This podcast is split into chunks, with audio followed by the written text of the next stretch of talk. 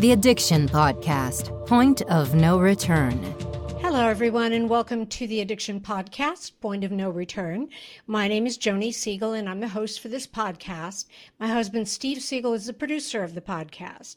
If you have a story you'd like to tell on our podcast, please reach out, the addiction podcast at yahoo dot com, and we will get back to you. Today's episode is episode number two hundred eighty-one. Just a reminder to please subscribe to this podcast wherever you listen to podcasts and give us a five-star rating so that when people who are suffering from addiction or have loved ones who are suffering from addiction, when they search Google, our podcast will come up. Because as you know, we are all about hope and offering help. Also, please check out our YouTube channel, subscribe, give us a thumbs up on our videos, and ring the bell so that when we put up a new video, you'll be notified. Today we have an interview with a gentleman named Christopher Dale. Christopher Dale is an experienced public relations professional, writer, and recovering addict. In addition to being a regular contributor to Addiction Recovery eBulletin, he has been published in a broad array of prominent outlets, including The Daily Beast, Salon, Parents dot com, Dogster, New York Daily News, and Tribune Syndicate. He writes on a wide range of topics, including addiction, mental health, politics, parenting, travel, and rescue dog advocacy. Today, however, we're just going to talk about addiction. So let's talk to Christopher Dale. Christopher Dale, and I'm sorry, I didn't. I, if you said the wife, the name of your lovely wife, I missed it. What's your name? My name is Patty. Patty. So Christopher and Patty Dale, thank you for being willing to be on the podcast today and sharing your story, because I know it's not only your story, Christopher, it's also yours as well, Patty, and I think it's important to hear about it. Thank, thank you. you for having us. Yeah, thank you. So Christopher, tell us where you grew up, what your childhood was like, um, you know, your background. Tell us about you. Sure. Uh, I grew up in a little town called Kearny, New Jersey. Uh, which is about ten miles from where we live now in, in uh, Little Falls, New Jersey. Um, childhood was a little rough. Um, my mother passed away when I was very young. She was, I was three. Oh. She was seven months pregnant with what would have been my um, younger sister. Uh, she died at age twenty-four. Um, my father, um, great guy, still alive, still in our lives, was the adult child of two alcoholics. Uh. And so asking him to raise a three-year-old alone from age thirty and all that after being raised in chaos himself was was probably a little too much to ask of anybody. Um, and so childhood was kind of lonely, and it was, I was very, I was, I was kind of just, I think a lot of alcoholics would identify with being lonely um, in a, in a room full of people. Uh, and I was, I was that kind of kid, right? I was kind of geeky and gawky and, and awkward and, Um, you know, I had some book smarts, so I got straight A's, so no one kind of threw up any red flags, but I, I grew up pretty lonely, uh, not a lot of friends. Uh, that changed a little bit in high school, kind of started coming out of my shell, meeting some new people. Um, but yeah, childhood was childhood was rough. Um, it, it wasn't it wasn't fun. Understood. A three-year-old definitely needs his mother. Yeah.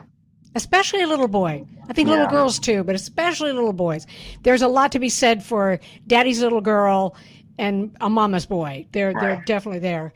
So what? When did you get into introduced to drugs or alcohol? So you know, I think I, I went to college. I went to New York University. Uh, I, I think I would have been able to shake some of this stuff off and, and lead a relatively normal life. Um, Patty and I met when we were sophomores. Um, she walked into uh, uh, a party down at Rutgers uh, in uh, in New Jersey. I was visiting a high school friend, and she recognized me from, we used to take piano lessons together, and we were like five. Oh, my. So she walks into the room and says, Chris, and I'm like, who are you? I didn't.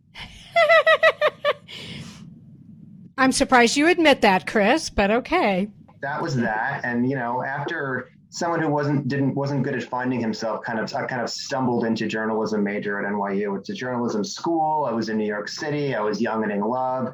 I think things would have come out kind of okay. My story takes a kind of a weird turn. When I was just out of college, I started losing my eyesight. Oh. And the doctors couldn't figure out why. So I'm kind of young and new into the workforce. This is two thousand one. two thousand, I graduated, we graduated in oh one.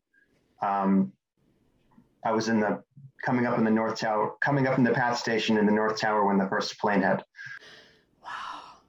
Oh my gosh. So a few years into the workforce, into kind of early adulthood, I started my vision. They noticed my vision wasn't correcting to twenty twenty.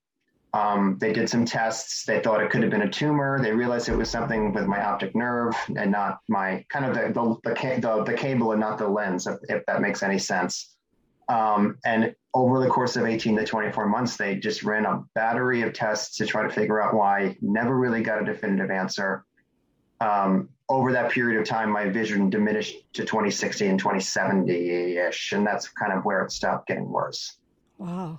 And um, maybe somebody who wasn't raised in chaos, um, maybe someone who had a little bit better nature and nurture behind them to, to crop, prop them up a little bit, um, would have been okay and been able to reintegrate, but that really wasn't my journey. It wasn't where I went with it. Um, I had a deep depressive spiral, you know, near suicide attempt. Somewhere in all of this, we're still together. We get married. Oh. Um, but just after I kind of, we kind of moved in and I tried to, now I'm really an adult, right? I'm a married man in my mid to late twenties in, in Brooklyn. And um, it just didn't work. Um, I started drinking heavily.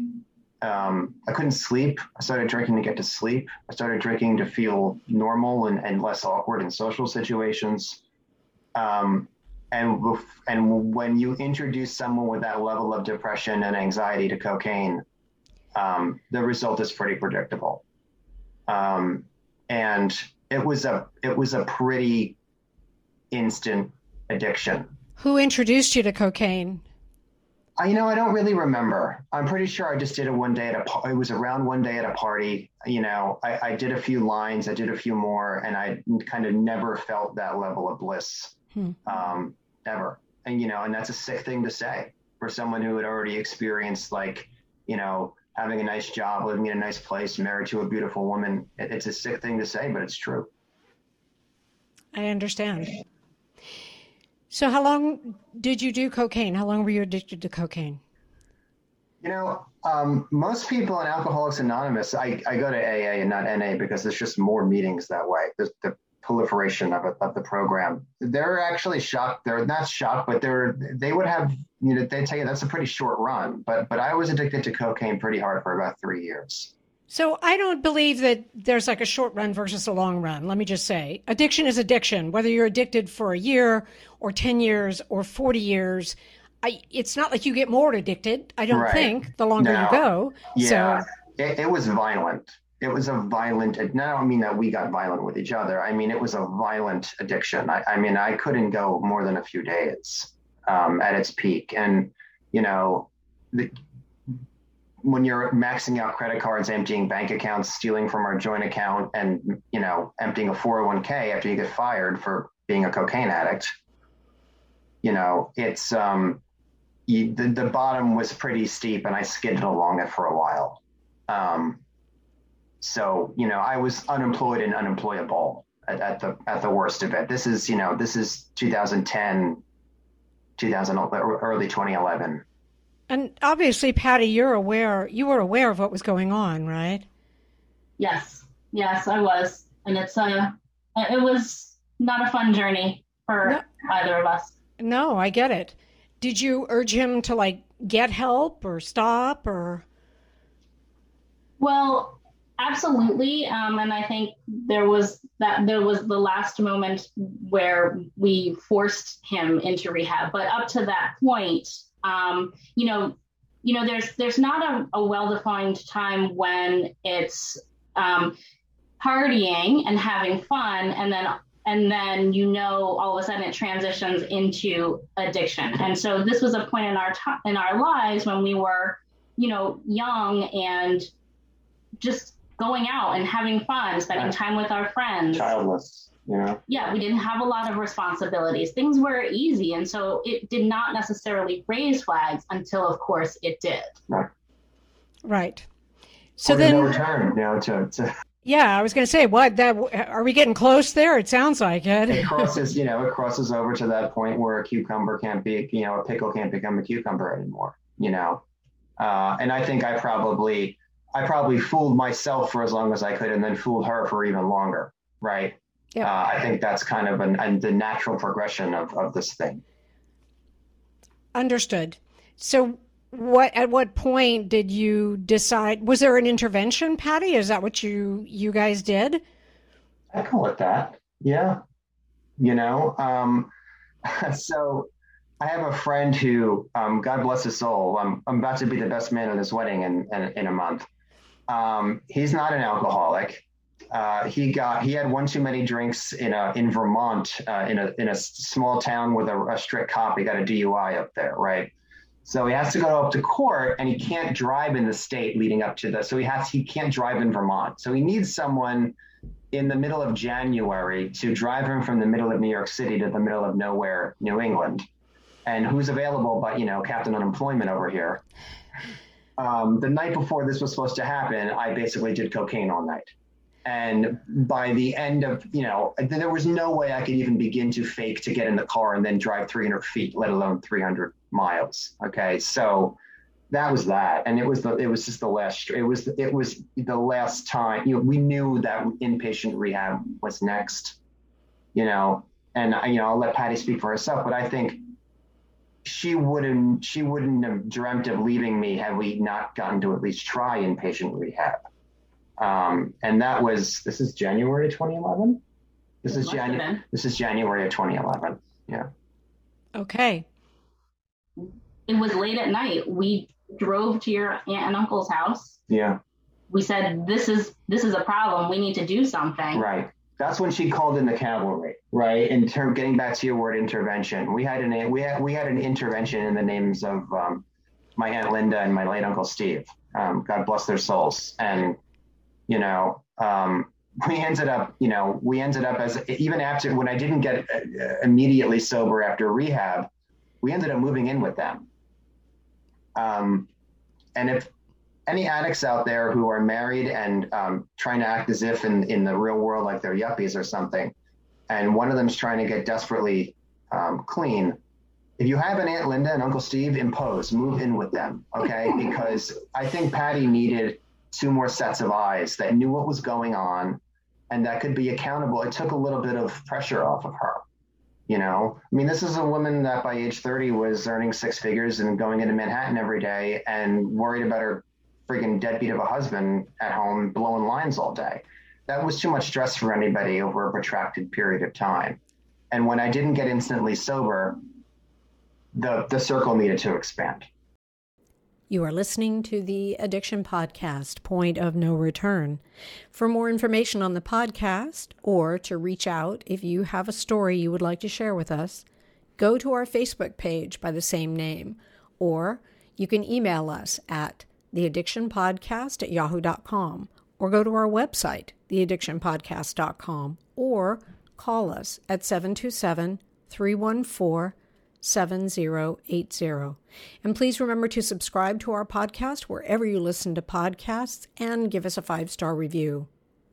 Sometimes the hardest thing about getting someone into recovery is getting them to agree to treatment. Bobby Newman, a certified drug counselor with thirty years experience and an over eighty-five percent success rate as an interventionist, has created a series of twelve videos that you can use right now to learn every step to get your loved one to agree to treatment. Call one eight three three, nine one eight, zero zero zero eight today and say the word podcast to get a ten percent discount. Or go to newman interventions dot com and type in the word podcast for a ten percent discount. This service comes with a free one-hour consultation with Bobby. Right. So you went to treatment. You went to inpatient treatment. I did. Yeah. Okay. We tried outpatient too. Yeah, that didn't work. I flunked out of that quickly. Yeah, he lied his way out of that. Okay. Yeah, I did. Yeah. So I would say after, you know, what inpatient treatment did, it didn't save my ass, but it saved my soul. Um, or maybe it didn't save my soul, but it saved my ass. Um, so I, it was chronic before then. It was every few days. Now it was every few weeks. I was stringing together a couple of weeks here. There's a big difference and it doesn't sound like much, you know, but in that space, I was able to, you know, start looking at her as less of a warden and more of a wife for the first time in several years. Get a job. I got another job that I still have today. Um, and uh, get a job where I can be open. I just told my boss about the book earlier this week, and not only was he not angry about it, he was thrilled. Um, but th- so there's this period from February when I get out of rehab to finally October tenth, when was was Columbus Day. Uh, I had off. I don't know who gives off for Columbus Day anymore. We've since stopped doing that. And she did not. Um, I got drunk during the day. This is us. We're living in New Jersey now with Aunt Linda and Uncle Steve. And uh, I didn't have a connect in New Jersey yet. So I'm getting, fighting the urge to go into the city, getting more and more drunk. And by the time I finally gave into what I needed to do, I was barreling towards the largest city in America at sixty miles an hour, blind drunk. Hmm. I sideswiped a cab in the Holland Tunnel, uh, which is one of the two major tunnels connecting New Jersey and New York. Right. And kept going. Um, news, you know, spoiler alert to your audience and anyone who is unfamiliar with New York City, uh, you, you can't really do what Jason Bourne did in the city. The cops are waiting at the, the end. The cops are yeah. pretty much right yeah. there. So, it, you know, it was handcuffs and a night in the drunk tank. Um, you know, Patty and Uncle well, Steve. You didn't come home. I didn't come home. That was it. So my phone call later that night, after being read my rights, after sleeping it off in the jail cell for a few hours, was to Patty, who, you know. So I had to rouse Uncle Steve and don't get the car. Go get go into the city and kind of figure this all all out. Uh huh. So this was October twenty twenty-one. Yeah. Yes. No, no, October twenty eleven. Thank you. I was going to say, I didn't think it was that recent. Okay, October twenty eleven. Okay.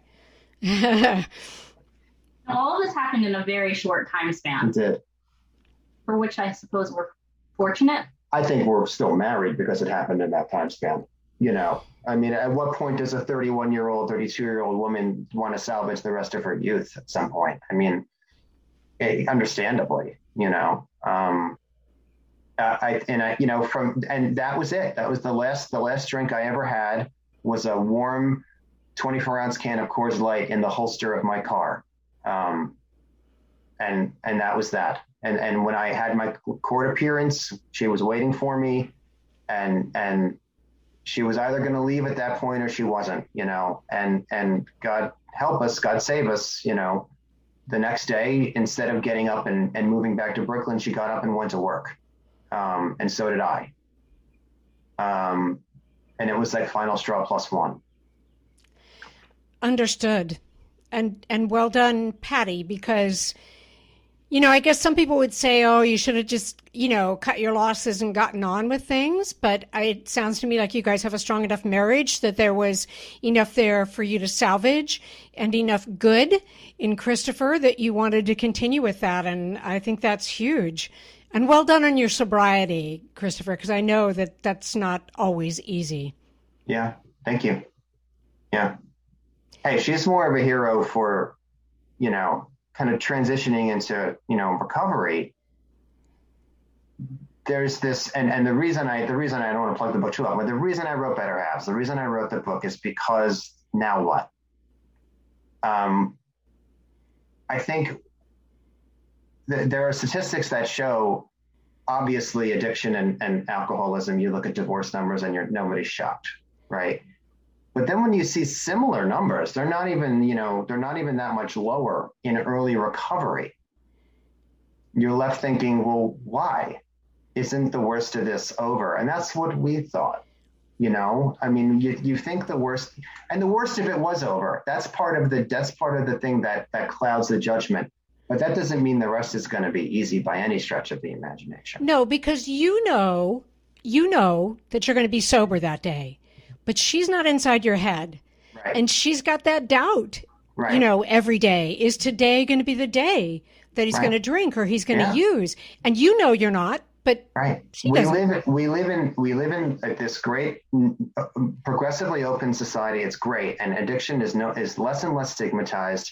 And a newly sober addict who's really committed has group-centric recovery, therapy, understanding, support, and their spouses and partners don't, at least not to the extent that I think they should. It's definitely not readily available and, and doesn't serve the same purpose. And even where it is available, you're you're left in a situation where you don't know what you don't know. Patty didn't know how much my addiction had damaged her. Patty didn't know that she was literally a worse person because of me. And Patty didn't know that she was supposed to be doing anything about any of this. She thought, you know, let's like give Chris some space to get his his, his stuff together, uh, and and and and hopefully we'll we'll be able to kind of reconnect. In our experience, it doesn't work that way. We we both had to become healed, improved two point oh versions of ourselves, and almost get remarried in the process. Understood. It's a new relationship, so to speak. Definitely. Um, so you asked to tell me a little about the book. So the, the book is going to be published on November fourth. Um, it's available pretty from a cyber perspective, pretty much in the in the, the major the Amazon, Barnes and Noble, Target, um, and uh, it's available in paperback or or you know e-reader version. Um, and the, the, the again, the, the reason behind the book was that we're, we're so grateful that we kind of stumbled into the right path after making a lot of wrong turns and false starts and, and just kind of not knowing for, for lack of knowledge. I'm hoping that j- just like in a, when I go to A A and my sponsor gives me direction based on mistakes that he made in the past so that I don't have to make them. Maybe there's some folks out there that can read a book like this that's kind of part memoir and part suggestive, uh, and not make the same pit and not and not stumble into the same pitfalls that we did. Um, and that does, you know. Well, stumble into the pitfalls, but also make your way out the other side. And, and that was the next thing I was going to ask you from each of you. If you could give one piece of advice to a couple in which one is struggling with addiction, What what advice would you give, Christopher? And Patty, what advice would you give? Want me to go first? You want to go I'll, first? I'll go first. Um, I I think that you know I would I would say that in all of this, um, it's certainly there's certainly no aha moment and no one size fits all approach. Um, a lot of it is trial and error, and it really is about um, it's not just about digging deep and looking into yourself. You know, it's what do you want to accomplish together? Um, what's possible? What can we do?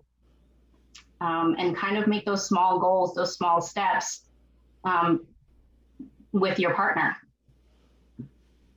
And Christopher? Um, directly to fellow recovering addicts, don't leave your partners or spouses out of your early sobriety. Um, We we all know that this isn't cancer. This isn't um, this isn't diabetes. This is it takes one to help one affliction, and the the the the because of that, I think the the, the it, it's tempting to just go run off into your group-centric recovery, acknowledge and, and basically take for granted that the spouse who stuck by you in addiction is going to stick by you in early recovery. And even and the, the dangerous part of that thinking is that you're right. She's going to stick by you, but in order for the marriage to kind of begin to heal, your, your partner needs to be brought along for the ride at least a little bit. Open meetings, take her out to with your sponsor to a diner once in a while. Just let let let him or her in a, a little bit so that they have more of a understanding and a reassurance that this time is actually different. Um, okay, that the same platitudes you've been giving them for a while now. Uh, something has magically clicked because it is magic, and it's hard to describe magic um, to someone who who's never experienced addiction, not personally anyway, right? Yep. I think that's huge. I think that's a great piece of advice. I want to thank you both for being willing to talk to us today and sharing a situation that's pretty personal to both of you. And I, I really appreciate it because I think it's going to resonate with some people who are listening, and maybe we'll save some marriages as well as get people clean and sober. And if we can do that, I'm a happy camper. Thank you. Thank you. We really appreciate you taking, you having us on. Thank you so much. Thanks. I think that this interview is very valuable. As I um, said to Christopher and Patty after the podcast, I said, you know, mostly we have talked to spouses who lost their husband to addiction or their wife, and um, or just a loved one. And I think the beauty of this is that you have um, a husband who got clean and sober and a wife who was able to see what was there in the marriage and continue with the marriage, and now they're happy and they're moving through sobriety and recovery together. And I think that's huge. So um, thank you very much for listening. Um, this podcast will be um, is airing in August, and his book comes out November fourth. If you are on our email list, you'll get an email um, reminding you that the book is out. So everybody have a great week. We'll be back again with another interview. You have been listening to The Addiction Podcast, Point of No Return. For more information, reach out to us on Facebook or go to w w w dot the addiction podcast dot com. Our email is theaddictionpodcast at yahoo dot com.